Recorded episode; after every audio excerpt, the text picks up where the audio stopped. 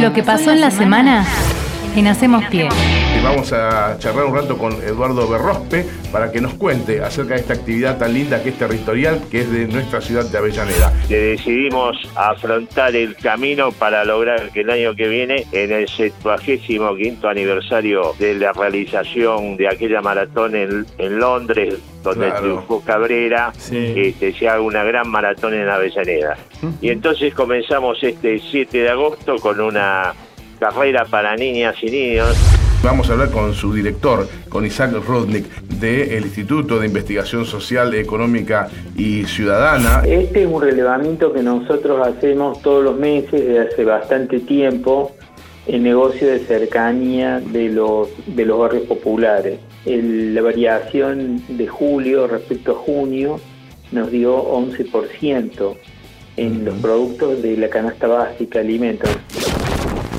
Que se llama doctor Mariano Bruno. De la Universidad Nacional de Río Cuarto hace muchos años que está trabajando en materiales carbonosos y conoce de las buenas prestaciones que tiene el carbón. En ciertas proporciones y condiciones encontramos que el carbón podría servir de aditivo para transformar un cemento común, es decir, un cemento aislante, en un cemento eléctricamente conductor. Héctor, buenos días, ¿cómo te va? La idea es mostrar aspectos que para nosotros son claves de la cultura y de la música, o tomando como eje la música de la cultura latinoamericana. La llamamos matria porque creemos que hay un principio femenino clave que tiene que ver con la tierra. Que van a ir los sábados de 5 a 6 de la mañana por FM Nacional Folclórica, ¿no? Es así. Y después se va a replicar los jueves 17 a 18 aquí por nuestra emisora.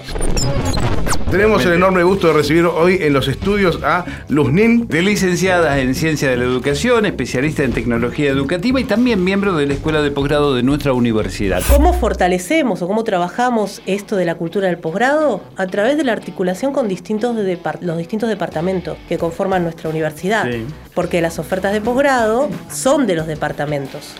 Sí. Pero nosotros, como área transversal, trabajamos con todos los departamentos justamente en generar propuestas de acuerdo al perfil también de nuestra universidad.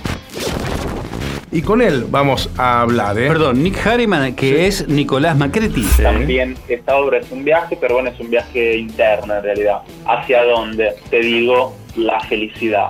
La felicidad yo la tomo de otra perspectiva, del lado griego. Felicidad en griego se dice eudaimonía. Eu, bueno, daimon, demon. Entonces para ellos la felicidad, que sería claramente, o sea, designa el mayor bienestar humano, es la buena realización de tu demonio, ¿no? El super yo. La licenciada Silvina Gómez, que es directora de formación profesional de la Cruz Roja filial Villa Domínico, y también estamos con la licenciada María Laura Ambrosio, que forma parte de dicha institución. Bien, nosotros estamos en Villa Domínico, la filial de Cruz Roja Argentina. Villa Domínico está desde el 10 de junio de 1924. Tenemos una historia muy larga, fue una filial creada por vecinos. Bueno, y en 1962 se crea la Escuela de Auxiliar de Enfermería. Y a partir de 1996 se produce la apertura de la Escuela Superior.